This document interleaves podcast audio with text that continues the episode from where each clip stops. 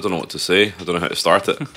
Whoa, whoa, whoa, whoa. One more goes here and we're gonna talk. And there we go. That, that's that's the beginning. So thank you, Nickel, for uh, filling in that gap there. Um, you did it.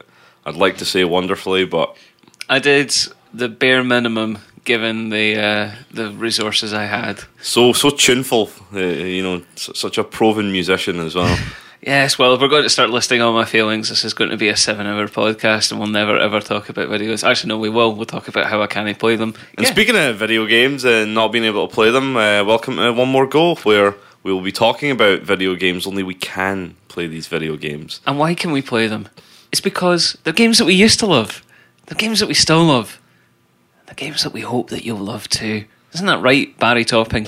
That is 100% right, Nickel Hay. And it's a very, very beautiful day in Scotland for once. It is actually. This is it, the first proper day of like a July summer, and here we are indoors talking about video games.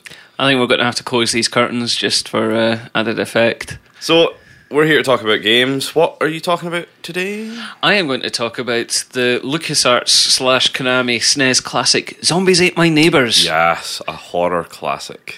A horror, uh, just a goofy, fun classic. But we'll get to that. What about yourself? I'll be talking about my favourite game of all time, Mystical Ninja, starring Goemon on the N64. Ah, a game which I have deep feelings about, which have changed recently after replaying it. deep, complex feelings. That's Very what we're all about here on One More Go. To right.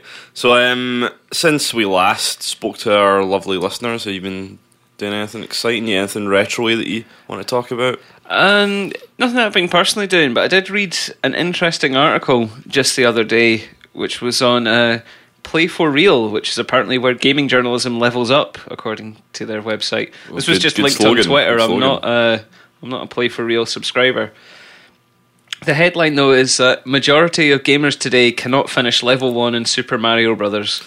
I find that very hard, very, very hard to believe. Well, apparently the, the, the upshot of this says this was a question at um, Nintendo stockholders meeting. Um, uh, Satoru Iwata, the president of Nintendo, was fielding questions. Imagine the atmosphere in that room as well.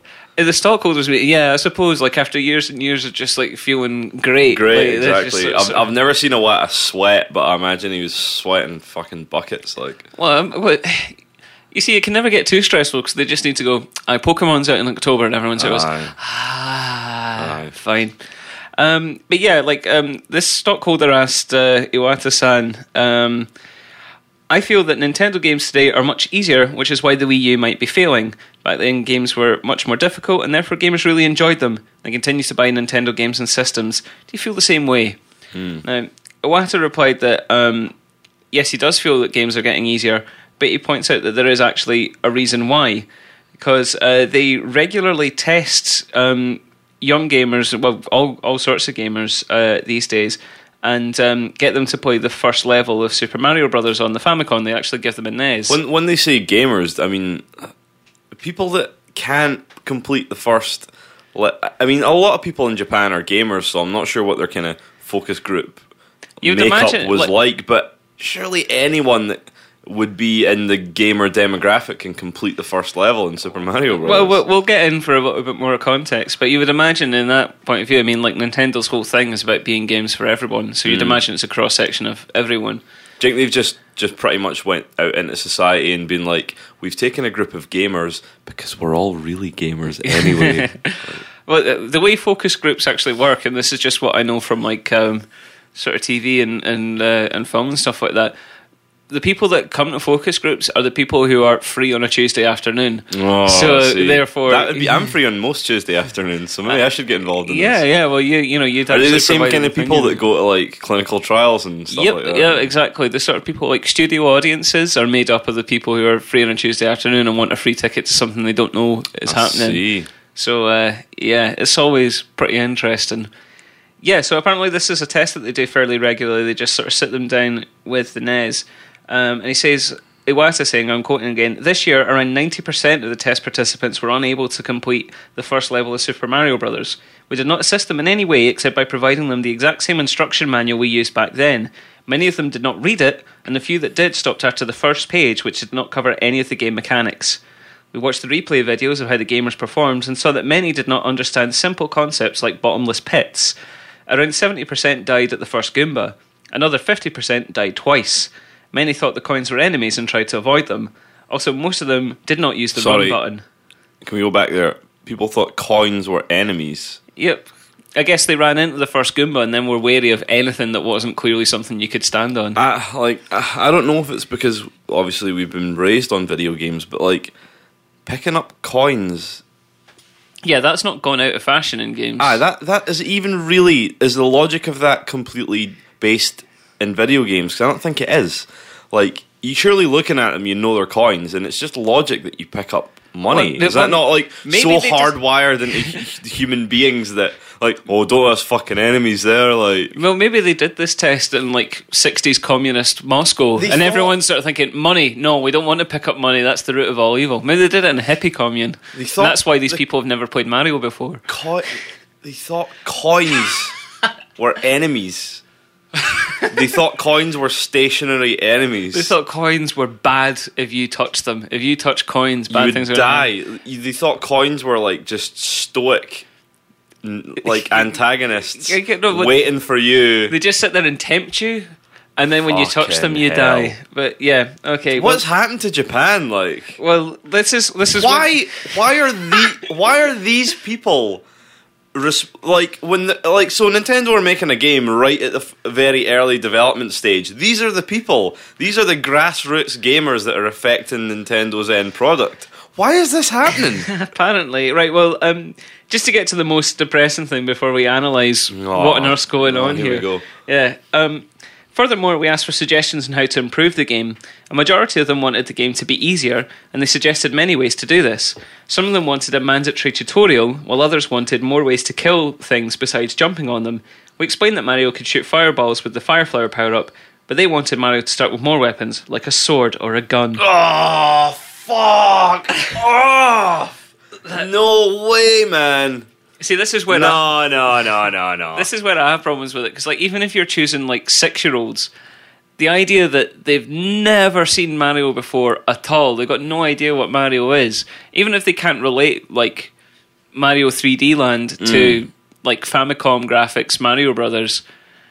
Surely they can pick up on the idea that he doesn't use guns, unless they are just like interviewing like COD Bros on Xbox Live. Ah, that's weird. Like Um, that's they also uh, just Some of the people canny, seem to be unaware that this was an actual old game that existed, and uh, they asked if the retro style graphics were supposed to be a throwback to old Nintendo games. What? Some missed the point of the questionnaire completely and said the graphics and music were terrible Fuck off! And- what? and needed to be improved in order for the game to sell. They also wanted a deeper storyline and voice acting. Oh, NES voice acting. There's voice acting, but yeah, again, this is What like the fuck, man? like you either have to be six years old or 70 years old or born in a sealed lead box not to know what Super Mario This Brothers is- is. I mean, this is like so many things surplus to gameplay that people are like, this game needs this to sur- like to be good. The- like, well, what? it's a, this game wants to be a game I already like playing in Ah, order for me to like playing That's it. That's distressing. Like, But you know, I mean, they're not saying you know we're like Mario's getting a gun in the next game. They're just saying we make it a little bit easier because people, you know, things like tutorial levels and that are you know it's a reasonable point. Like I do think games these days having tutorial levels is generally a better thing than the old days, which is something I'm going to pick up on in uh, Zombies Ate My. Neighbors later on. But uh, yeah, things like like people just not having the patience. The, the not reading the manual thing is kind of huge because I recently got uh, Mario Kart Seven, being totally on the on the cutting edge of technology there, just sort of coming into that party eighteen months late. But I was kind of struck that um, that doesn't come with a manual. That comes with just like a like a two sided pamphlet yeah, explaining start. the Most, controllers. most 3DS games seem to be the same. Um, you can access the, man- the full manual digitally. I think yeah, but you know, I mean, it's it works though. I mean, It's interesting. I for years was like a holdout on like no, I'm I'm reading the manual. I'm reading all of the manual before I play the game. And it wasn't until sort of like PlayStation Two era where I realized, oh, this is pointless. bye. So we're both manual readers. That's that's good to know. Yeah, well, well, at least we're not sort of treading into the territory of people who talk about how manuals smelled. Uh, That's that's a bit Yeah, fetishists. that is a little bit. Um, so basically, there we go. Nin- Nintendo are making games based on the opinions of complete fucking assholes, which is good to know. Like, People who have either no respect for history or no knowledge of it, or are just mindless globs of flesh who've had a NES pad forced into their um, not- not even- ponderous ten-thumbed hands. Well, we'll le- shelving our, our Mario concerns for, for a few minutes until we wake up at two in the so- morning, just shivering and cold and, and wanting everything to be all right again. Did you have anything retro happen to you this month? Um, yes, I purchased a new SNES. I have retired the Iwata sticker SNES in favour of a, a wee modded fella. It's quite nice. It's a wee black and red number.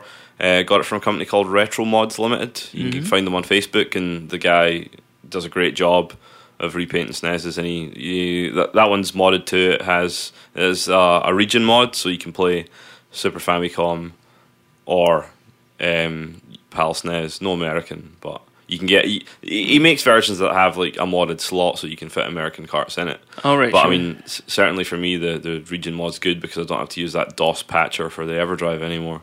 All right. It'll just play SFC and PAL SNES games. So does that um, get around things like the? Because quite a lot of PAL conversions were, were pretty poor, like they they were slow and things like that. And yeah, well, it has the 50 60 hertz modded as well for removing the you know the the bar the black bars at the top and bottom Mm-hmm. of your screen, so you get a you know your full screen picture out of it. so we're not squashed anymore. No, we're not, and you get uh, you know your games will run at the original intended speed as well, which for games like F Zero in particular is pretty exciting. Yeah, absolutely. Games that, that needed speed. Yeah, so I mean that that's a that's a beautiful thing. Um, I'm getting closer and closer to having the perfect the perfect SNES. um, but no, it's really good. I'd recommend it um, if you're looking for a SNES and you can drop about 60, 70 quid on one. Um, why not check out Retro Mods Limited? Uh, yeah, and it does look lovely. I mean, it's a it's like a black PAL SNES with, with red switches on it, so it looks kind of like Kit from Knight Rider. It's got LEDs in the cart slot as well, which is quite nice. All right. Yeah, that that's like Xzibit took a look at your SNES and uh, thoroughly pimped it. He certainly did. So um, that's a cool thing. Um, and also, my N64 is back. My original N64, which Had I- quite a journey, hasn't it? Yes, the, um, s- w- w- when we're talking about Mystical Ninja, I'm going to speak quite a bit about the my current feelings on the N64. But um, basically, after being in a bit of a crap situation, um, I was like, right, it's time to get my N64 back. So, if you remember, we discussed briefly that I left it at my ex of five or six years ago's house. So basically, I just kept noising up her brother until he brought it round. Although it came back with two copies of Diddy Kong Racing. Bonus. I know. I, I no idea how. Like, I'm certain I only owned one, but so I got it back, and it's back with me. Um, so I, I I refurbed the the Tame Wheel N64, which you know maybe we might give away as a wee prize. oh, you never someday. know. We'll have to think of a good competition though. But yeah, again, thank you very much to Tame Wheel for providing me with that N64. It was a brilliant stopgap, and it's taught me a lot about taking consoles and controllers to bits. So Um, well, I think no. I'm going to talk about a game. ah, you're, I, uh, you're played. first. You're going to tell us about the, the zombies that ate your neighbours, I guess. Zombies.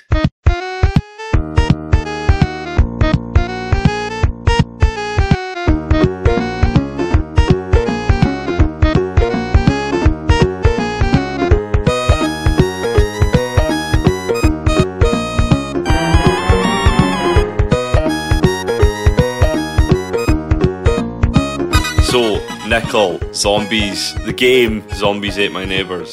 A game ate your. Uh, yeah. yes, the game Zombies Ate My Neighbors came out Aye. in 1993 for the Super Nintendo and the Sega Mega Drive. It was developed by LucasArts, the um, the game company that used to nestle just under George Lucas's belly. Tucked into Bellies, his yeah, bellies. bellies, tucked into the waistband of his boxer shorts um, and was published by Konami. Um, it is, in the most basic sense, a top-down uh, 2D scrolling shoot 'em up. You take control of um, your choice of two teenage characters: a boy called Zeke who wears a skull and crossbones T-shirt and 3D glasses. And uh, Julie, a sporty lassie with a, a good line and a backwards baseball hat. No, it's a forwards baseball hat. I nearly got did a through the. She does. Totally. She does. Um, uh, and it's um, it's delightful. It's Mm. absolutely great. Um, as the the sort of schlocky title suggests, it's its main setting, its initial setting is in like sort of uh, suburban white picket fence America, where um, a zombie attack is taken over, and uh, your two protagonists have got um, water pistols filled with holy water, and they've got to to walk around rescuing their neighbors from these uh, horrible monsters that are out to to kill and eat them. And um, yeah, um, the the game develops like its whole aesthetic is of those sort of um, fifties. it's very sort of William Castle horror. It's like the uh, the sort of horror of uh, spine tingler seats, like seats with like electrodes Ah, and motion yeah. plates in them, of three D glasses, of aroma vision, of things like that. Of uh, Aye, it it defo has that that Wurlitzer organ sort of horror vibe to it. Like, hundred percent. It feels like the sort of game you should pull up to a drive-through in your Chevy convertible Oh, and uh, you know have a waitress roller skate up to you with a tray full of fries and a milkshake as thick as tar, Mm. and then hand you a SNES control and you play it on a giant screen because it's oh.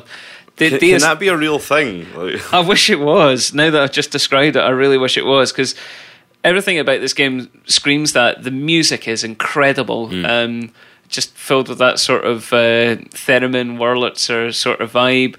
Your uh, your your levels. Every level has a title, which is great. oh yeah, they're all, they're all sort of puns on pre-existing horror stuff. Yeah, Like, like uh, like the first level you play is rescue the neighbors in level one, zombie panic, and then it uh, continues through there with like uh, weird kids on the block, which is um, a sort of uh, uh, pod people parody where like uh, all the enemies are um, versions of your character growing out of pods and wandering around Ah. the suburban landscape. But then you go into like sort of shopping malls and and things like that. They sort of spread out of that, and then later levels are set in like Egyptian tombs and. Uh, Gothic German castles and things like that. And oh, it's just wonderful. It's so unified. It's it's one of those rare games where everything in it looks like it's a part of that game. Like there's nothing really incongruous about it. All the art style just dovetails beautifully. Um, and those enemies that you that you face off against, um, you have got you've got zombies, you've got um, little Chucky dolls, like little haunted uh, dolls with axes, axes, yeah. pod people, Martian aliens, like the big sort of like classic Mars attacks, giant green pulsating brain things, squid men who jump out of the water to slash you with their claws. You got Draculas, you got werewolves, you got mummies, you got Frankenstein's. Some levels have got giant ants. The occasional bosses you get, you have a, a like a forty foot tall baby who squirts his bottle at you, and uh, the, the the final boss is called Doctor Tongue All right, who's a doctor who swigs a potion and turns into a giant floating head. all right. It is, without a doubt, one of the most beautifully thought through games. Um, if you're not familiar with this game, but you are familiar with Day of the Tentacle, there was a lot of um, cross pollination between the two design Yeah, teams. there's a Day of the Tentacle level. There well. is, there is. There's a bonus level uh, where the enemies are, are purple tentacles. It make I remember seeing the tentacles in the, the context of that game of it, and it making so much sense. It, suddenly, it's like ah, aha. Yeah, absolutely. It's, it's Before I knew what development teams were and that people could work on multiple games, it was just like, all right, I, see. I see. uh, that 50s schlock horror vibe. ah, Now- it fits really well. Now the the main um, the main thrust of the gameplay, the thing that um, makes it more than just sort of wander around, um, shoot the enemies, is um, on each level you have ten what they call victims. Mhm. Now these are you know again fitting in with the vibe. It's like uh, some fat tourists or a, like a a granny with her hair all done up in a bun as a school Uh-huh. teacher or Cheerleaders. yeah, cheerleaders, absolutely cheerleaders. Um, when you start in the level, there's ten of them, and you've got to rescue them by walking up to them and collecting them. Um, but those victims can be killed by the enemies in the game. Uh, So, um, and like, if you finish the level with, say, like the number of victims that you finish the level with, if you rescue all 10, if you go to the next level, you've got 10 again. But if two of them die, then you've got 8 on the next level, and so on. Now, you do have a lives counter, but it's also game over if you run out of oh, people to rescue. save. Okay. So, and and yeah, and like that, like makes it a real sort of tense um, risk reward situation where you've got lots of collectibles in each level, but you've got to plan your route to make sure you get to the victims before the monsters do, because some of them are quite isolated and easy to rescue. Others of them are, uh, you know, if you don't get to them first, they're dead, and you have to make sure that you get to them. There are quite a lot. Like uh, the thing I remember about the levels is a lot, I love the the way of sort of traveling through different routes. Like there are destructible walls when you kind Yeah. of turn into that big thing, and then there's like locked doors and stuff, and Yep, you yeah, trampoline over walls and stuff. Yep, yep, yeah, I'll- like, tra- lot- the like- trampolines particularly, I remember being a lot of fun. Yeah, the suburban levels have got trampolines littered around. There are destructible walls. You like one of your weapons is a is a bazooka, which can knock down Oh, walls. yeah, yeah. You also get like a, a potion which turns you into a big monster and can knock through them, and that's again the thing because you've got limited ammo in all your weapons. Uh-huh. There's a full range of Yeah, there are weapons. quite a there's, lot. There's a water pistol, um, bazooka, a sort of like holy cross which like surrounds you with an aura. You've got like ice lollies are a weapon, cutlery is a weapon, American footballs are a weapon. Mm. You get a shot of like a, a Martian gun and things like that. Um, uh, and yeah, like lots and lots of variety. Um, and it's a it's an interesting thing though. This is part of what I was talking about earlier about um, sort of not having the manual with me when I was playing it just now, Uh-huh. because some enemies are vulnerable to some weapons and not to others. So like, there's a whole lot of trial and error and running away from enemies that are seemingly immune to your your uh, your weapons before you can get them. And this is where a slight frustration comes in because like after you play like a few levels in a row, you'll have something in the order of like half a dozen weapons and half a dozen support items like health packs and potions and things like that. Yeah. And you've only got one button to cy- button to cycle through them in order. Oh right. So okay. like if you're facing one enemy that's vulnerable to your water pistol and then another one suddenly appears that's vulnerable to your bazooka, you've got to like frantically cycle through your weapons to get the right one. I see. And if you race past it and you're trying to avoid them and it I, becomes I quite imagine stressful. that leads to probably not wanting to pick up a lot of stuff. Then well, it doesn't. It doesn't. Not, but you it's, not really help yourself. you can't rescue. Well, you you can't really make much progress in the game if you don't have enough variety of weapons. But it Mm. just becomes frustrating when you're trying to cycle through and find the right one. That's a bummer. So sort of a limitation of the time. But um, this whole sort of setup of it, um, it really lends itself to something that you don't get in games so much anymore, but was a big thing in the 8 bit and 16 bit eras. These are levels that I imagine were meticulously mapped on graph paper by people and then had those uh, maps sent into like uh, video game magazines to be published as, as hints and tips for everybody with like locations of weapons and best routes through. Yeah, you know, I, th- I think out. I think I can picture in my head that exact thing. Yeah, 'cause, like like younger um, listeners might not uh, appreciate because these are definitely pre-internet days before like everything was completely explained on GameFAQs. But um, the way people uh, the way people shared knowledge about games is they they drew out these maps, especially for two D games, just top down maps, pointing out the dangers and things like that, and sent them into video game magazines to get recorded uh, rewarded with a crisp five pound note for their hours and hours and hours of work and taking up. Uh, you know, giving that game magazine very, very cheap content. But yeah, like um, yeah, that that that sort of it's, it's a game that you can definitely see obsessively playing through and figuring out the best way to tackle it. Because there's another interesting thing about the way it's set up. There's like 50 levels, um, but there's no battery save in it. What instead you get is fifty levels. yeah, well, No uh, maybe- yeah, no, it's 50 including all the um, Didn't- all the bonus didn't levels. appreciate that. That's a lot of levels. There's 50 levels, but there's no battery save. So what you'd instead get is um, a password system, Mm-hmm. which sort of has like sort of uh, milestones, like every five levels or so. Uh, and the password also sort of generates how many victims you have at that Okay. point. But it doesn't remember your your weapons inventory. Oh right, okay. So what you can do, like you, like you can start later in the game, but you don't have all the weapons that you picked up. So the easiest way to play it is to sit down in level one and play all the way through to level fifty. Um, you know, sort of avoiding dying as much as possible and picking up extra lives and extra victims and building up an arsenal where it becomes a bit of a walkthrough at the end. But you can trade that off with starting around about level thirty and having a tougher time of it as you face stronger enemies with weaker weapons. How do you do you think that? Do you like that? As a modern gamer, probably not, Hmm. because it, it, it's a bit of a trade-off. But um, Just the way it is. Well, But- games always you say like it's just. well, I was reading on the Wikipedia article. They did want to include battery save to begin with, but then um, it was too expensive, so they had to leave it out. But the, that that makes it like a, a sort of a tougher experience to play play these days because Yeah, it doesn't like yeah. unfold in the way that you would expect.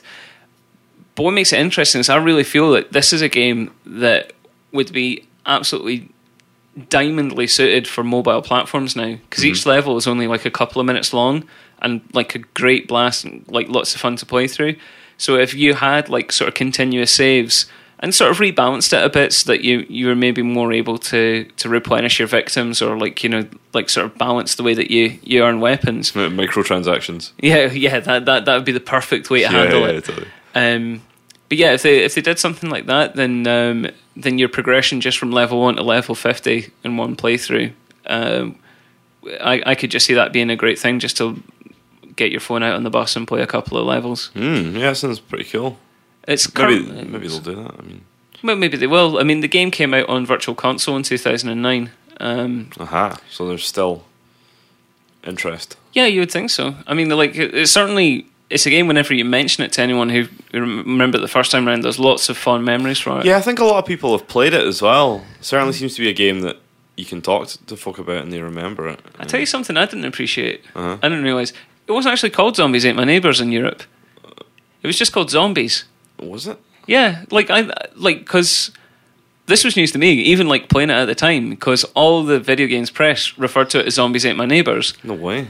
But like looking at the cartridge I've got, it actually just says zombies on it, and like things like the uh, some of the enemies you've got um sort of guys with like Jason masks on, Uh-huh. and in the version that I'm playing, they've got axes.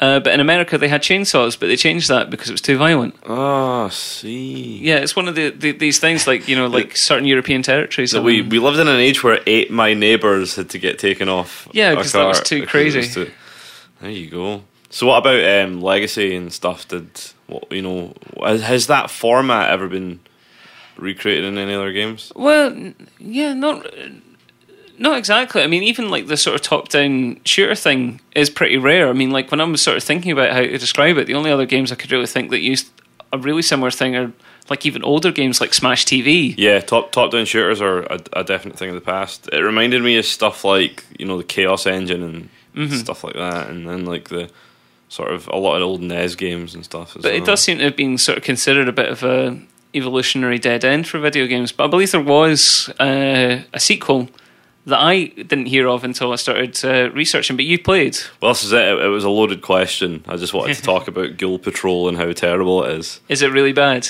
Uh, yeah, basically. Um, it has Zeke and Julie in it, and you know it's basically just a, direct sequel, but it's just no good, man. It's just not. You know how they can do that sometimes. You can take a game's engine, you can take its assets, Yeah, and just you just can't create you the spark that magic. the original had. Also, uh, made it to the virtual console, though I believe. So Ghoul Patrol did. yeah, yeah, yeah. So w- w- worth checking out if people haven't, you know, played it. Maybe aren't aware of its existence. But definitely play Zombies first. Totally. Um, looking at this now as well, it was published by JVC, which is uh. What in between making videos uh, like uh, VCRs? That's hmm, interesting.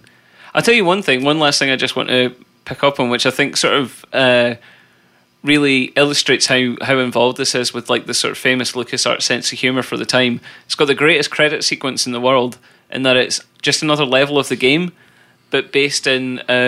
Like the the development office where they actually made the game. Yes. So I you wander like around that. Mm-hmm. like the office, and there's caricatures of all the staff standing around. You walk up to them, they tell you their name and their job title. Cool. You played it on the SNES then? Yeah, yeah, that's the one I've got it on. Have you played the Mega Drive versions? I haven't actually. No, I don't know. Uh, I believe they are pretty much the same. Um, just you know, same limitations you got with all those games. Maybe the Mega Drive one isn't quite as colourful, but it's essentially the same. Probably good to mention that it had a two-player mode as well. Yeah, absolutely. Yeah, you yeah. If you plug in a second controller, you could have Zeke and Julie Mm. wandering around the screen, which I've never done Because you've Given- got no mates. because I've got no mates.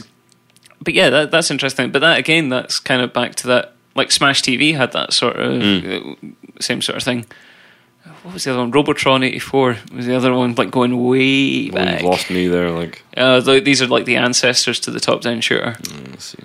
But yeah, it's um, it's wonderful. Top down shooter, tense gameplay, like you know, survival horror elements, um, exploring, mapping, enjoyable greatness. Just get yourself a copy, either on the SNES or on Virtual Console, and just slap it all over yourself and wallow in joy. Good. A hearty recommendation there Hearty. from from one more goes Nickel Hay. Unless you're the type of person who thinks that Mario should have a voice and a gun, in which case you'll probably go, "Oh, I have to cycle through everything. Oh, oh, Why do they have a water pistol? Why don't they have an AK? Oh, this is just stupid. And why is his 3D glasses different colours and just instead of just sort of light grey? I didn't get it. Speaking of colourful, um, I'm going to be talking about the most colourful game ever. The, the most saturated, Which we've difficult to look at, today. colourful game. Uh, totally. So we'll take a wee break, and I will be back to talk about Mystical Ninja starring Goemon.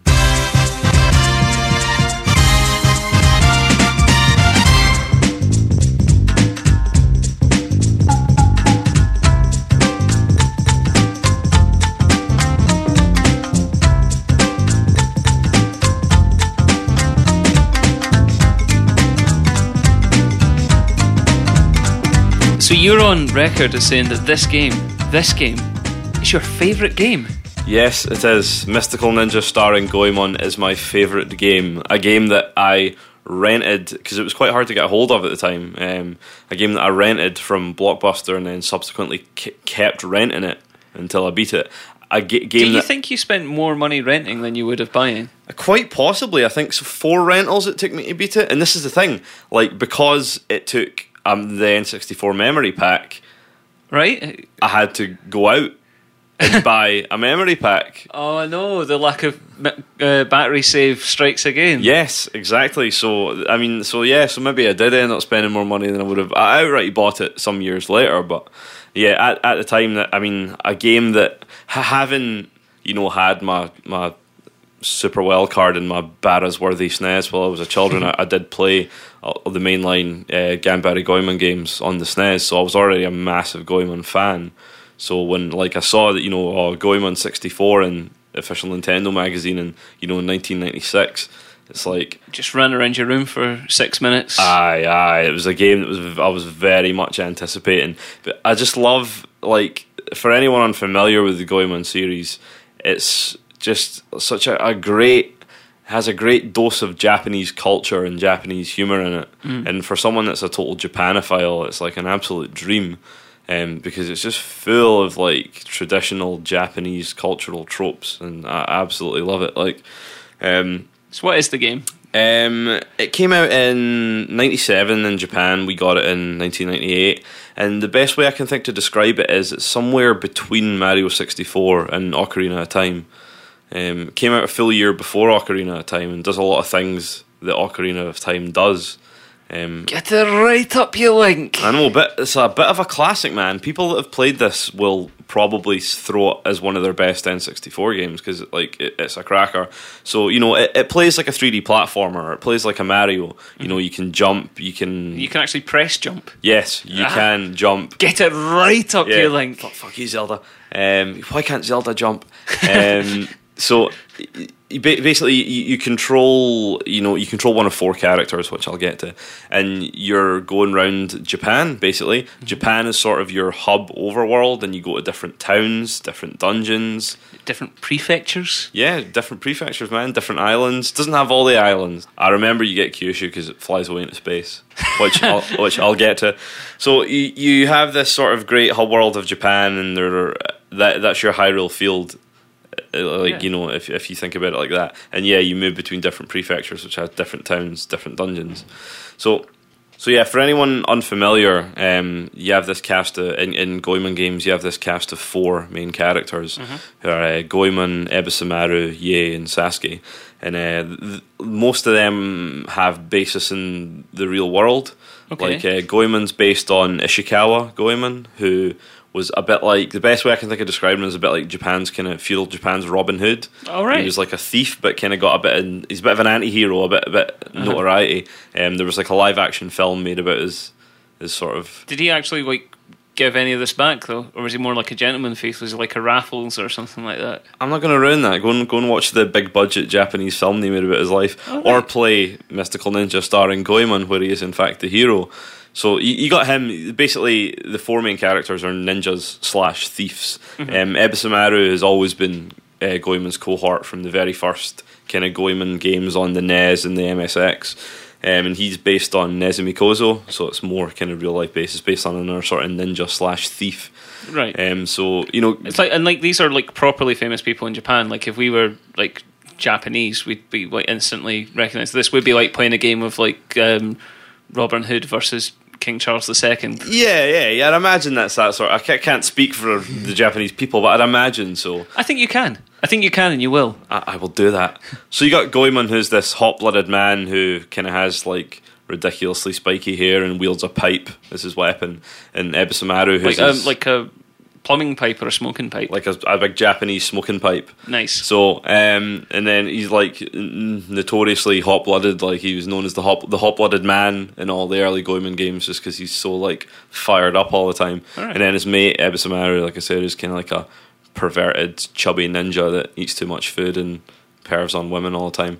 And then we have Yae, who's kind of like a she's a kunoichi, like a kind Oh. of well, she's a secret agent as well. Um, she wields a katana. And She's pretty cool. She's kind of my favorite, to be honest. And then They always Sas, are. Aye. You, you put a female ninja in any game, and like, well, guys like you and me are just like she's yeah. quality. She, she's totally she's totally the, the the straight man in that team as well. Like all the rest of them are like completely bumbling fools. She's very much the, the straight guy. feminism. Totally, man. And then uh, Sasuke as well, who's like a wee robotic ninja who is pretty awesome. So Robotism. exactly. Um, he wields a wee pair of kunai and. Um, Ebisam- I forgot to mention Ebisumaru has a big hammer, which is kind of cool. So Classic. Oh, Japanese characters with hammers. Come on. Well, good. So throughout the game, you you start off with Goemon and Ebisumaru, and you unlock these other two ninjas, and you know they each have different weapon sets um, that help you do different things, different dungeons, and they all have special powers as well, which I'll so get to. sorry, do you cycle through like c- the characters at will? Yeah, the down C button cycles through characters. Right. So So, uh, so do they like level up? Is it sort of RPG like that? Or? No, the way, funnily enough, the way the health system works is exactly the same as Zelda. You have a maximum amount of hearts that you increase by collecting fortune dolls as opposed to pieces of heart. Uh-huh. You collect four silver fortune dolls and then you get a full piece of So heart. you have to d- decide to divide them between your characters? No, it's all, all get all, the same? all one health system, all one Right. life system. Um, you, you have lives and you get game over if you run out of lives, but like you'll never get a game over because you know you can end up with twenty hearts if you Yeah. collect all the fortune dolls. So very like Zelda in that sense that there are RPG elements to it. Um, the towns, for example, you know you can go to shops and you can buy armor, which will absorb a certain amount of hits. You can buy food, which will restore your HP, and you can buy items which will restore your HP on death. So there's a, there's there's a cool sort of bit of an RPG element to Yeah, to, so it's that sort of other thing, like in depth enough to be engaging, not Yeah. so in depth that you're having to like sit It's- through with your eighty-page guide. Yeah, Grinding. yeah, yeah. It's the same system that's been in all the Goemon games. It's some falls somewhere between a platformer and an RPG. Um, so basically, to, to cover the storyline a wee bit, um, Goemon and Ebisumaru are in uh, Edo one day. Well, we'll call it to- Tokyo for the like old school Tokyo Yeah. for the purposes of people that haven't you know played any game set during feudal Japan. Yeah. But, um, and there's like this UFO shows up, like shaped like a big big peach, a big Japanese peach. Yeah. And it uh, fires this this beam at Edo Castle and turns it into a big kind of party looking abomination. And so we find out over the course of the storyline that basically these aliens are uh, a guy called Spring Breeze Dancing and his, uh, his his sort of female companion Lily, uh, who are the they call themselves the Peach Mountain Shogunati, and basically like the the sort of the Peach Mountain Shoguns want to turn all of Japan into a stage. Nice. It's like ri- ridiculously camp, but amazing. do we actually want to stop these bad guys, or do we not want to help them? I know. I, I don't want it because this instant stage beam, basically, they just go around turning things into awesome dungeons for you to kind of fight your way through. So they have these underlings as well who all have, they're called like Baron and Poron and that, and they all have kind of similar names and kind of strange visual kei kind of haircuts. And it's all very, very, very obscure. And this is the best thing for me about this game is like the the humor. There are certain things like that are just kind of really weirdly unique. Like as a laugh track, and I don't know if a lot of it's been lost in translation, but the laugh track just seems to come up at the most inappropriate times. Yeah. And a lot of the jokes I thought were just lost on me because I was young, but I definitely think there's a lot been lost in translation. This sounds like the sort of thing that you would either engage with and want to find out what the cultural things you're missing are, or you're just like, nope, don't care about any of this. I, I, I, I, loved it, man. There are Yeah. just things that are great, like dancing, for example, is just this completely larger than life antagonist. He's like so hyper camp. Um, Mm-hmm. like, and he, he, for, he, for example, he has this thing where he will just pick a name for anyone. right. Like, and he calls Ebisumaru Antonio, and he calls Goemon Fernandez.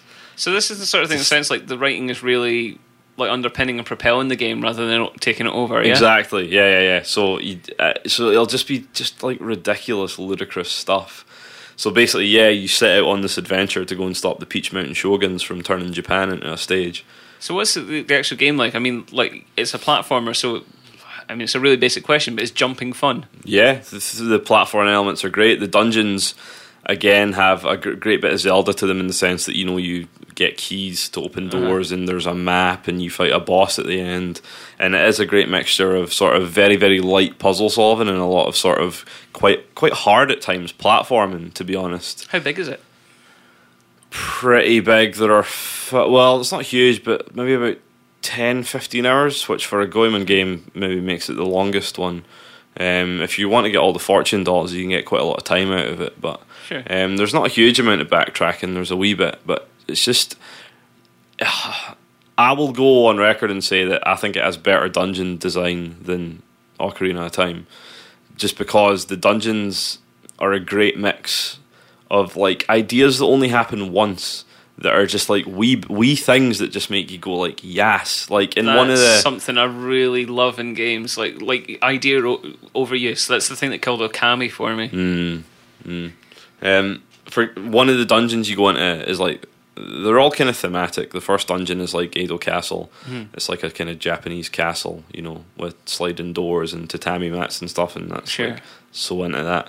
And then the second castle, the Ghost Toys Castle, is like a hot springs that's been turned into like been overrun by all these kind of robotic toys Mm-hmm. because like sort of the Peach Mountain Shogun's army of underlings are all like kind of robotic toys. Um, they're really kind of weird.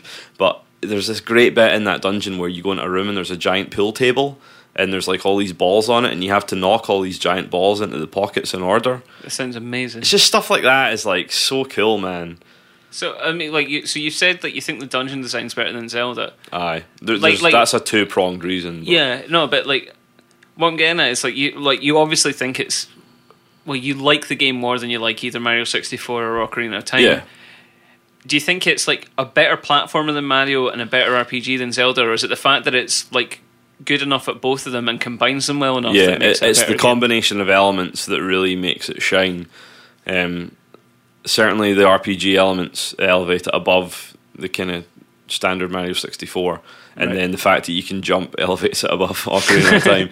But it's just great, man. It's the the Japanese culture that I love so much. Like everything I learned about Japanese culture, I learned from playing Goemon games, basically. Yes, we had a brief look at it earlier. Was it like what your pickups are just like sushis, like like little uh, yeah, like, like, California dango rolls and and, nigiri and, dumplings stuff like that, and yeah. stuff like that, and all that, all that fun stuff. Um, the the absolute like again for anyone that's played one, it's not going to come as a surprise, but the the absolute best thing about like what really elevate, elevates this game are the impact battles. And impact is like your giant mech friend that shows up and helps you. And We couldn't have had such an intensely Japanese game without a mech turning up at some point. And I know, man, and the way these battles are initiated is you blow into a giant conch shell, and Impact shows up and tractor beams you into his mouth, and you're treated to this like song. You're treated to the, the Impact song. three times in the game you get it, and three times you have to watch the song in the accompanying video, where you know you're shown like you know Impact in all his metal frame as he sings to you in the voice of uh, Kageyama Hironobu, I think. So this is like you know like any sort of Sentai series or anything like that. Like Yep. the five minutes that happen in every episode while they combine the Megazord or something like you, that. you get this great sort of kind of like 70s Sentai bit of music to accompany it. And the, the the way the impact battles are structured in two halves. The first half is kind of like you're going down a kind of long kind of corridor of landscape, and you control impact, and you're moving back and forth and swinging your pipe. And he's got a giant pipe, and he shoots coins out of his nose. And but the weird thing is, like, you have to destroy buildings. to the more buildings you destroy, the more health you have for the upcoming battle. and I really don't understand it. But you're like trampling towns and like destroying houses and For the greater good, Barry. For yeah, the greater exactly. good. So you get to the you get so I Because, mean, like, you know, if you didn't trample those towns, the bad guy would just make them dance. exactly. And if we learned anything from Space Channel 5, that is a fate worse than death. Exa- oh, Space Michael. Um, so I, so you're treated to this kind of great bit of like, I'll destroy all these houses, and then if that is as if that's not enough, you're then thrown into this first person mech battle Uh-huh. where you're fighting like a giant enemy robot, and you have like a sort of a great great kind of command list. You have like you have like a move list. For example, like you can use your giant kind of chain pipe to reel in the enemy and do like a super punch combo, and then when you've built up enough energy, you can shoot a laser beam out of your mouth and stuff. And Okay, I'm on board. This sounds frankly amazing. it's amazing. Three only three times you get this in the game as well. Like they could have thrown it in after every dungeon, but they, they don't. Like they, they really Again, that's the idea rationing your ideas, like having confidence that you've got enough ideas to make the game. Exactly. And that, that suits my ADD addled brain right down to the ground. But that's what it was like playing it in 1998. What was it like playing it in 2013? Well, there there are things about uh, this game that really withstand the test of time, and there are things that don't. Things that do are, you know, the core gameplay is still pretty great, um, and the themes are great. And like my favorite thing about this, like if I had to pick one thing that I loved the most, not necessarily what I think makes it the best, but I loved the most is the music. Oh, the music, the music, the music has like been such a massive influence on me musically, and in terms of in terms of what I write musically, in terms of what I listen to, in terms of the games I play, this music. Oh my god, um, it's this. He's sort- weeping, listeners. He's I know weeping. it's this great fusion of like traditional Japanese music and like sort of really kind of cheesy Konami kind of video game pop music, Uh-huh. and it's just great. And my oh, the the way the dungeons are built is like each dungeon, the music builds in stages. Once you complete a certain part of it, like you'll start a dungeon, it'll be quite minimal, Mm-hmm. and once you get to a certain part in the dungeon, like the music will build, Yeah. and like the loop will change, and then once you get to the last part of the dungeon, it will. By the time you're at the end of the dungeon, it's like listen to this fucking music. it's so good, and that's this is the thing that a lot of people say that have played this game is like the music is great. It makes it such a joy to be in the dungeons. This is a, the thing that about Ocarina of Time's dungeons is it, I don't really think the dungeons are a pleasant experience. Like they're great and it's good fun, but you're not happy while you're in there. I think. I don't think the game's meant to be a pleasant experience. No, you're a right. pretty bleak game. You're right. You're right. But I mean, I love the fact that you're like, okay, I'll go to a dungeon and go Goemon, and you get there and you're like, listen to that fucking music. It's Yeah. so good. But aye, that the music really withstands the test of time brilliantly. But the N64, as we know, visually isn't the best console, certainly in terms of graphics. That and this is a game that's unfortunately very hard to emulate. Like nothing seems to do a great job of emulating it. So your only real option is to play on N64, which I did. And now I'm going to take a wee minute to talk about the failings, perhaps, of the N64. Brace Um, yourself, listeners. Yeah, th- this this issue for me came in stages. The first issue was with the fact that N64 controllers, I don't know what the fuck people are doing to these controllers, but it seems like there are no controllers in the world now that have functioning analog sticks. Well, possibly no controllers that have been used by like typical gamers because my ones are fine, but you know, Uh, treat everything. Well, mine are fine too, which I found out, but like it's such a gamble. Even the the controllers that I bought on eBay that were like, oh, it's got a good stick. It comes and it doesn't have a good stick. So you know, I, I took these three controllers I had, I took them all to pieces, Yeah. and you realize when you when you take the analog sticks in an enclosed unit, and when you get it out and you see how much like the way it works is there's like a bowl at the bottom. Uh-huh. So like you imagine a bowl shape and the stick sits in that Yeah. and there's a nub on the bottom of the stick and basically that just wears away over time so there's less and less resistance to and the that point knob's where the thing that's making the contact that lets the well yeah there's there's know. there are two kind of sw- swinging bits of plastic Mm-hmm. that operate on a x and a y axis which make contact with the actual digital computer parts yeah and the issue I had with the controllers is like no matter what configuration of stick parts I put together, I couldn't get a stick that would reach the maximum on either axis. Yeah. So it's like fine, I'll, I'll play Goemon, but I can only walk quickly. I can't run anywhere. and there's just a huge issue with those sticks. They they've not they they weren't built to last, and that's what I mean. When can you ever say that about Nintendo? Yeah, the fact that you can still like pick up like a 1989 Game Boy and it works perfectly. Exactly, but N64 controllers. I mean, it is something you know. Like if you ever We have like, Mario Party to blame. I think that yeah, yeah. I fucking spin the stick. Yeah, slap Aye. it from side to side. Yeah, yeah. Anytime you see a Nintendo 64 controller in like a charity shop, like the, the stick's always sort of like lolling to the side. like, Aye, just sort of like, ah. I've got no spring left. No, Which is a shame because when they work, it's still like I would say like sort of top three best analog sticks ever. When it's working, it's responsive, it's So so springy. precise, and great stick. Yeah.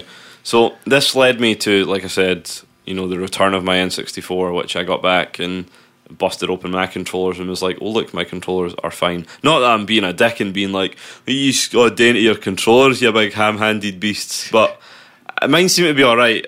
You're not saying it. You're just really strongly implying it. I've got wee delicate fairy liquid hands though. Is, any, is anyone that's ever touched my because a lot of people have touched my hands. Is anyone that's ever touched my hand will know like hands that do dishes and that they are so so soft. I'm touching Barry's hand right now, and I, I can tell you, it's, an- it's an experience. It's like it's like a pillow made of kittens Pretty soft, eh? Imagine that just gently caressing your face every day. or any other curved part of your body.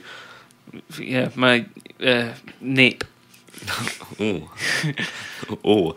Um, so yeah, so that was my first issue. Was like N64 controllers. You know, if if you're new to the market of N64s and you're like, I think I'll pick up a retro N64. Can I pick up a second hand one?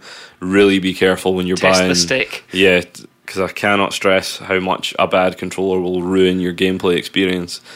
There are ways to fix it, but to be honest, I didn't find them that good. And in the end, I just plumped for a third party stick, which do the job, but they're a bit they're a bit stiff. I, I'd spent a lot of time looking for what the best third party sticks were, and even the one I've got, it's not a patch on the original, a functioning original. That's third party controllers for you, then. Oh, I know, I all the know, way. know. But actual, the actual game. Yeah, um, I never used to be a visual snob, but even before I was a bit of a visual snob, I recall the N64 looking terrible on modern TVs. Mm-hmm.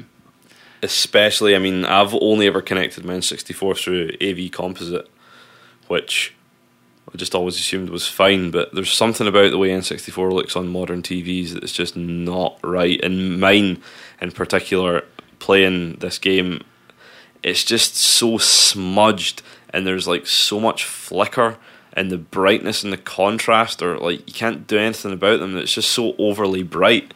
Like I even know. if you take the saturation right down, it still has this horrible kind of like flashing bloom almost. I'll I'll say I don't think that's a problem with modern TVs. I think that's a problem with how the N64 always looked. We've discussed this in this problem uh, in this program before. How that generation, that first real generation of 3D graphics, Mm. has dated much worse than like the 2D generation that preceded it. Mm. Just because they they were learning so much and like you know it was they really were on like sort of a forefront of something completely different. Mm-hmm. Like that's the biggest generational shift we've ever had in video games from 2D to 3D. And the N64 suffers more than the PlayStation 1 or the Saturn from the limitations of the time just being really glaring now that we've we've managed to come over them. I would say most N64 games are saturated and smudgy and like fogging is such a bad issue in almost Aye. all N64 games. Aye, um, aye. The a massive issue with the N64 as well is it inexplicably doesn't output RGB, which everything else of that gen. I mean, the SNES outputs RGB, Mm-hmm. but the N64 doesn't. And you can hardware mod it so it does, and apparently that makes it look vastly, vastly superior. But just for some reason, Nintendo removed the ability for it to ability for it to output RGB. it was probably that thing that put them like sort of 10 cents per unit into you know not making a profit and that was just it for Nintendo. Yeah, it's quite quite possibly so. I mean, I picked up an S video cable for it, but people would have me believe that an N64 looks better on a CRT TV. That it just this is why I I'm I'm mainly going on what other people. I mean, we know it looks terrible on modern TVs, and people have you believe that it looks great on CRTs. So maybe that is the case, but I, I don't know. I have no experience. I said well we were in my flat me and me and Danny were playing uh, Mario Kart 64 on a CRT TV. But it's a terrible TV anyway even for Ah, a okay. CRT. But you know, it still had the same issues of being, you know, sort of blocky and smudgy and Well, yeah. I, I bought an S video cable for it, and it looks exactly the fucking same. Made no difference. Makes a bit a bit sharper, but it doesn't get rid of that horrible yeah. saturated flicker, which actually made me feel quite ill when I was playing this game. But the point is, it's still a great game. It is. Oh. it's like if you can put up with it emulating terribly on other things, then I'd play it on other things. But it's just such a such a tragedy that nothing can really emulate it that well. Yeah. And your best bet is to get an N64 and play it on an N64 because it's such a classic, such an underappreciated classic. And I bet anyone that's played it will tell you the exact stuff that I'm saying is that you need to play it. And because it's so underappreciated, I take it that means it's not likely to get any virtual console or any sort of um, Unbelievable. or anything like that. Unbelievable that it's never appeared on the VC. I don't. I have no idea why. Um, earlier Goemon games have appeared on Virtual Console, but just this one never made an appearance. Um, it did get a sequel though on N64, uh, Goemon's Great Adventure, which is back to the sort of 2D platforming roots of the original series. That's a bit weird. Um, yeah, they just decided to make, you know, take a lot of the 3D assets and make a 2D game out of it, which So was the, the 3D game with this one? Was it successful at all? Yeah, it was. Yeah. It was really successful. Successful enough for it to get a sequel, I guess. Um, Well, but it know, was rele- released in all territories, um, and you know, it certainly it, its sequel was released in all territories. But that's the question, you know, like when when the sequel takes such a retrograde step, you wonder whether or not sales on the on the different one were were disappointing that There they were a- had to. There were a lot of Goemon games coming out at the time. There were a lot came out for PlayStation, made by different development teams. Because you know, you obviously had different strands of Konami at that point. Um, and the PlayStation games, there are I think there are four PS1 games. The th- the 3D one is fucking terrible, really bad, and one of the 2D ones is all right. And there's like one really good PlayStation one, but this this was the best. The N64 ones were the best Goemon games of the generation, and certainly the best Goemon games have always been on Nintendo systems. Like the SNES one's amazing, um, the N64 one's amazing. Um, there was a kind of weird one on the Game Boy Advance that we won't talk about. There were a few on regular Game Boy, pretty good, and then the most recent one on the DS, which never saw a Western release, which is unfortunate because that was a. I bought it anyway, though. Like I bought it when I went to Japan. I just can't play it. So The burning question though is the burning question is is it still your favourite game? I Get a good snort and then answer that one. I think just through the kind of rough time I had, the amount of effort I had to go through to play it, Uh-huh. and then it maybe not really paying off as much as I felt it should have. I don't necessarily know if it still is my favourite game ever. I know. Eh, I think it's still in the top three, four, top four, top four. Certainly, and I still think everyone should play it. I just wish the N64 was a bit more of a joyful experience, and I wish I cared less about superficial stuff. And normally I do, but like it legitimately made me feel a bit sick, and it's like I can't deal with this. That is rough, but at least you're at least you're owning it, and with therapy, maybe we can get past this. Exactly. So I had So a what bit. is your favourite game now? Xenoblade Chronicles, the best RPG ever made. Well, in that case, in five years' time, we can we can review that one. Totally, I can go back and be like, nah, shite, mate, Yeah, shite. shite. So yeah, an absolutely spectacular game. If you have an N64, just pick up a copy of it because you'll, you're not going to pay much over twenty pound, I'd imagine. And it's worth twenty pounds. Oh, aye, it's worth three, four times that. The amount of times I went back and replayed it as well. It just it, it's a unique blend of like humor and culture and like just some beautiful kind of environments and of, of for that generation like really kind of beautiful environments and like quirky kind of enemy design and some of the best music you'll ever find in a video game. Well, that sounds great, and I'm just delighted that we've had an episode where we're two for two for games that you should definitely, definitely go out and play now. And you know what that is? That's the Konami difference. That is the Konami difference. Let's minutes. We'll have a minute silence for Konami, and then we'll be back to talk about you guys. Yeah.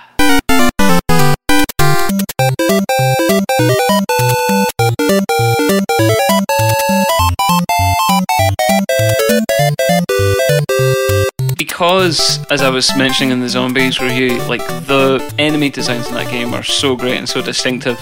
Just wanted to wax a little bit nostalgic about those the great cannon fodder of uh, of games gone by. Those those guys who would come at you wave after wave, and you would just slaughter them mindlessly and laugh and laugh and prance and play. Goombas, mate. Goombas, Goombas are the sort of thing that we're looking at here. All right.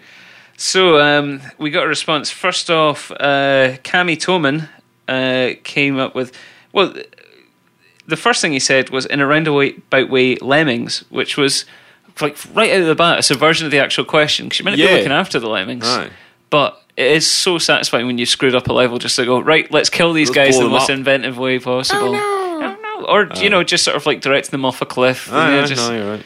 Ah, lemmings. Uh, and then he says, um, in a more direct way, the portal turrets are a favourite, which is a cracking shout. Yeah, portal turrets are good. Just like um, again, well, you know, like cute things they say when they die. You know, Exactly. um, they they're they're such a great combination of like lethal when you don't notice them or when you sort of mess up your route through the game, and they'll they'll slaughter you instantly. But then like they're so flimsy that killing them is just sort of like so sort of swat them aside and You feel, like, feel like such a bully as well. Yeah. sometimes like Uh, I hate killing them. Like I feel so remorseful about killing them. and then you get those total broken ones in Portal 2 that Ah, uh, Wheatley's totally. put together. Absolutely brilliant. So, yeah, good shout, Cami Toman. Next one is uh, from Manly J Panda after he gave us some dark. Although when we thought up this question, I was like, we have to word it in a way that's not going to be like getting folk just Dark Souls. People just like before the last syllables even died in your throat. Uh, Dark Souls. Dark I Souls know. has helped me. It's difficult. But he mentioned the shitey ninjas of different colours in Ninja Gaiden 2004. He says he's killed hundreds of the fuckers. Ninja Gaiden has some of the most frustrating minions ever. Like the from the NES games, the fucking birds from Ninja Gaiden. Like, oh my sweet god. See, that's a different.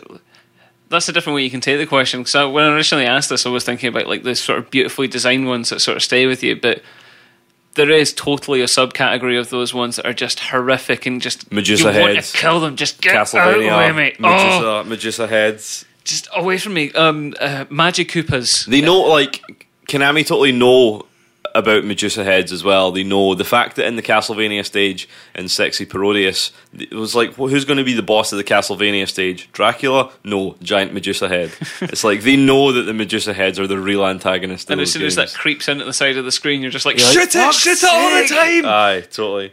Um, you got another one there?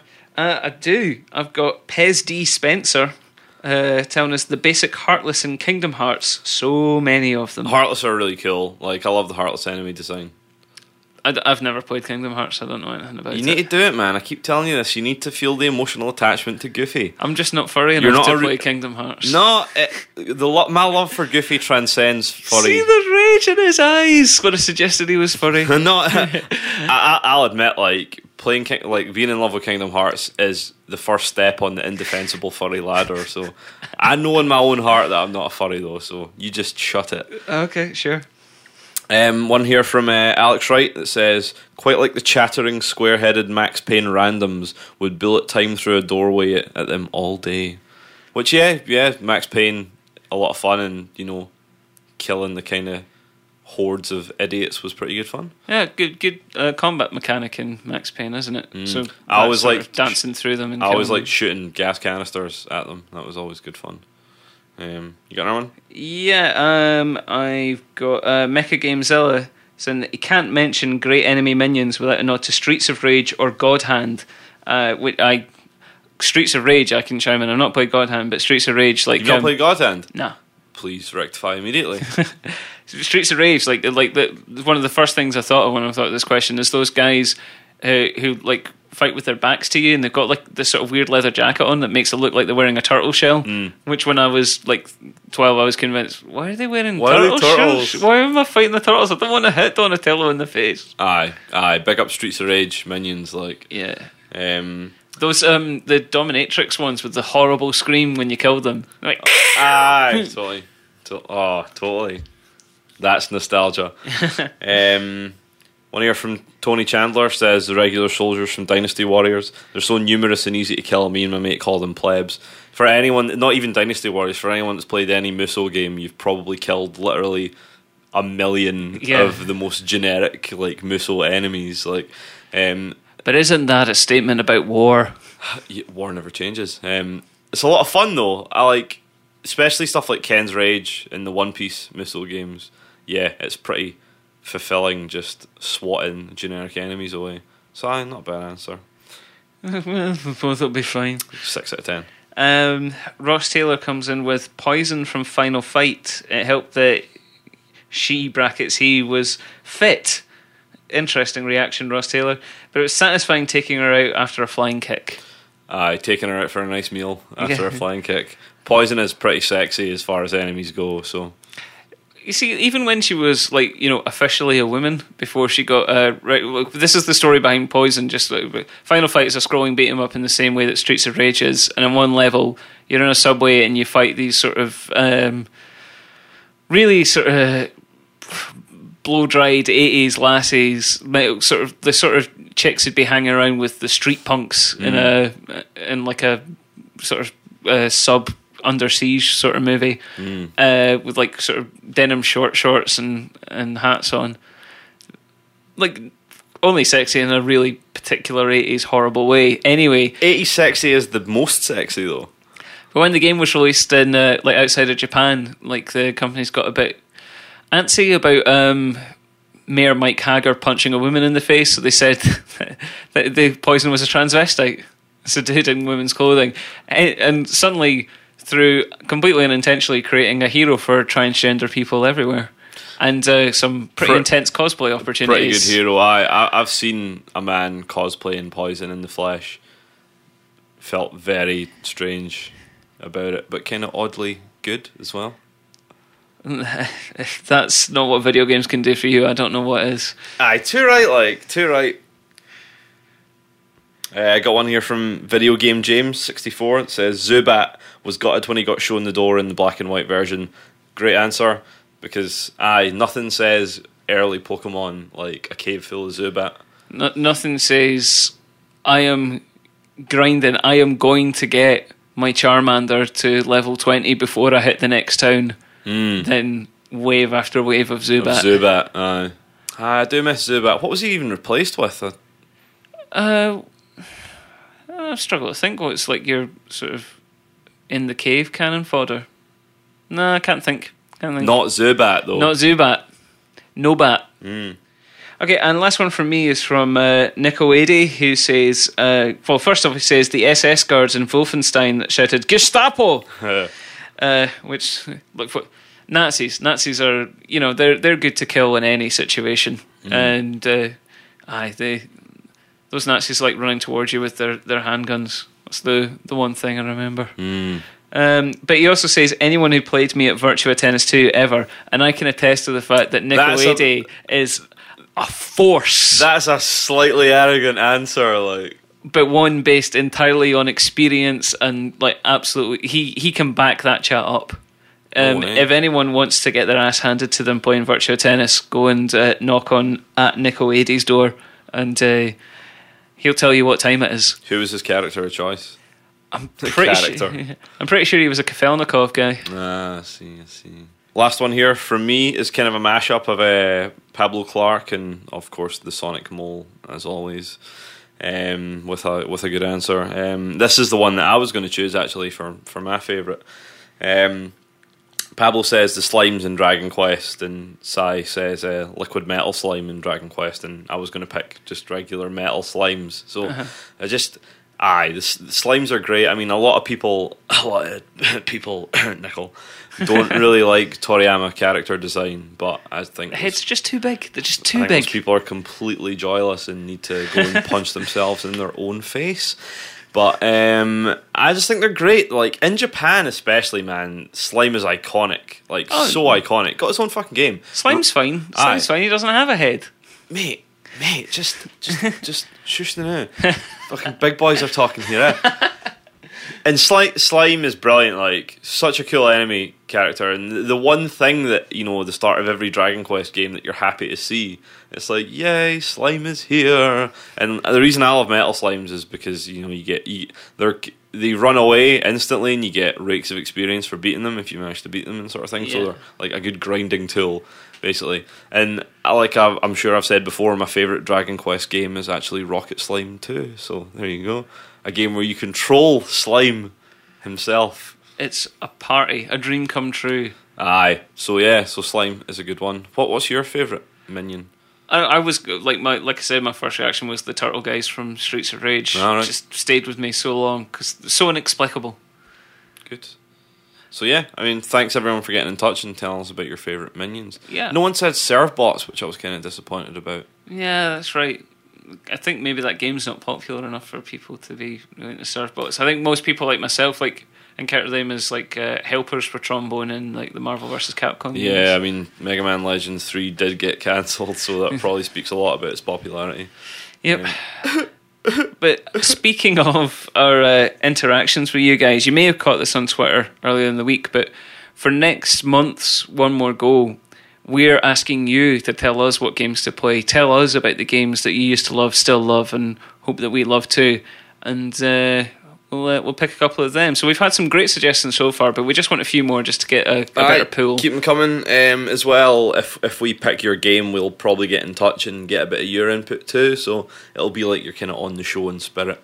Yeah, absolutely. So um, either tweet at Nickel Hay or At no stopping epoch. Or send us an email at one more go podcast at gmail.com. Uh, get in touch with the Ask box on the Tumblr, one more go podcast.tumblr.com, and uh, tell us what we should play. Playing your favorite games next month. Yeah, um, but you know, make sure they're actually, we- we- you know, as a warning, we'll only play games that are actually good and won't bankrupt us to get hold of them. So yeah, and, and anything from you know the sort of fifth generation and earlier as Yeah. well. But you, you know, like we don't want to have to buy Radiant Silvergun, but if you want to send it to Barry so he can play it, I'm sure he'd be fine with that. I I have lots of modded consoles, so I'll pretty much play anything. So Yeah. don't don't you know if you and by all means, if you've been listening to the podcast for a while, you know what we like. So if you think that there's something you really love that we might love too, feel free to recommend us stuff individually as well. But yeah, we'll make a decision in the next week or so, and then on and we will that. let you know, and then we will do that. So thank you very much for getting in touch, and uh, we're gonna hear a wee bit of music from you this month, and then we're gonna say cheerio. So That's the plan. we'll be back in a wee minute.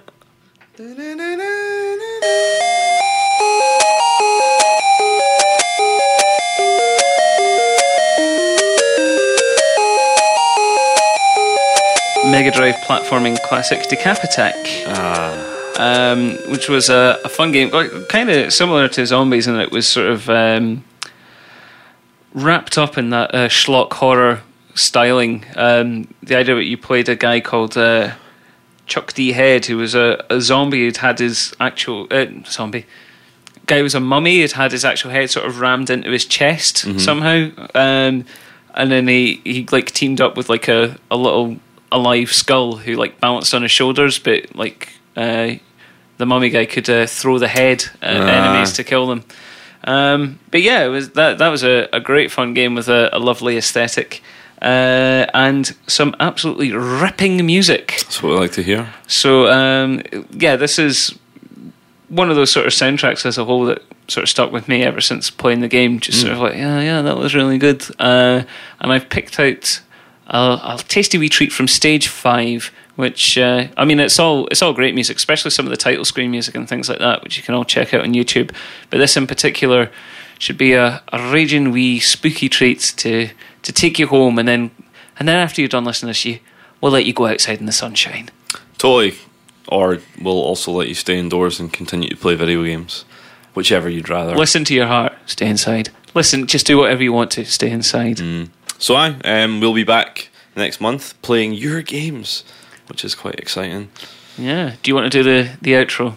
Aye, we'll be back next month playing games that you used to love, games that you still love, and games that you hope we'll love too. It's going to be different, but it's going to mm. be good. No Dark Souls. Thank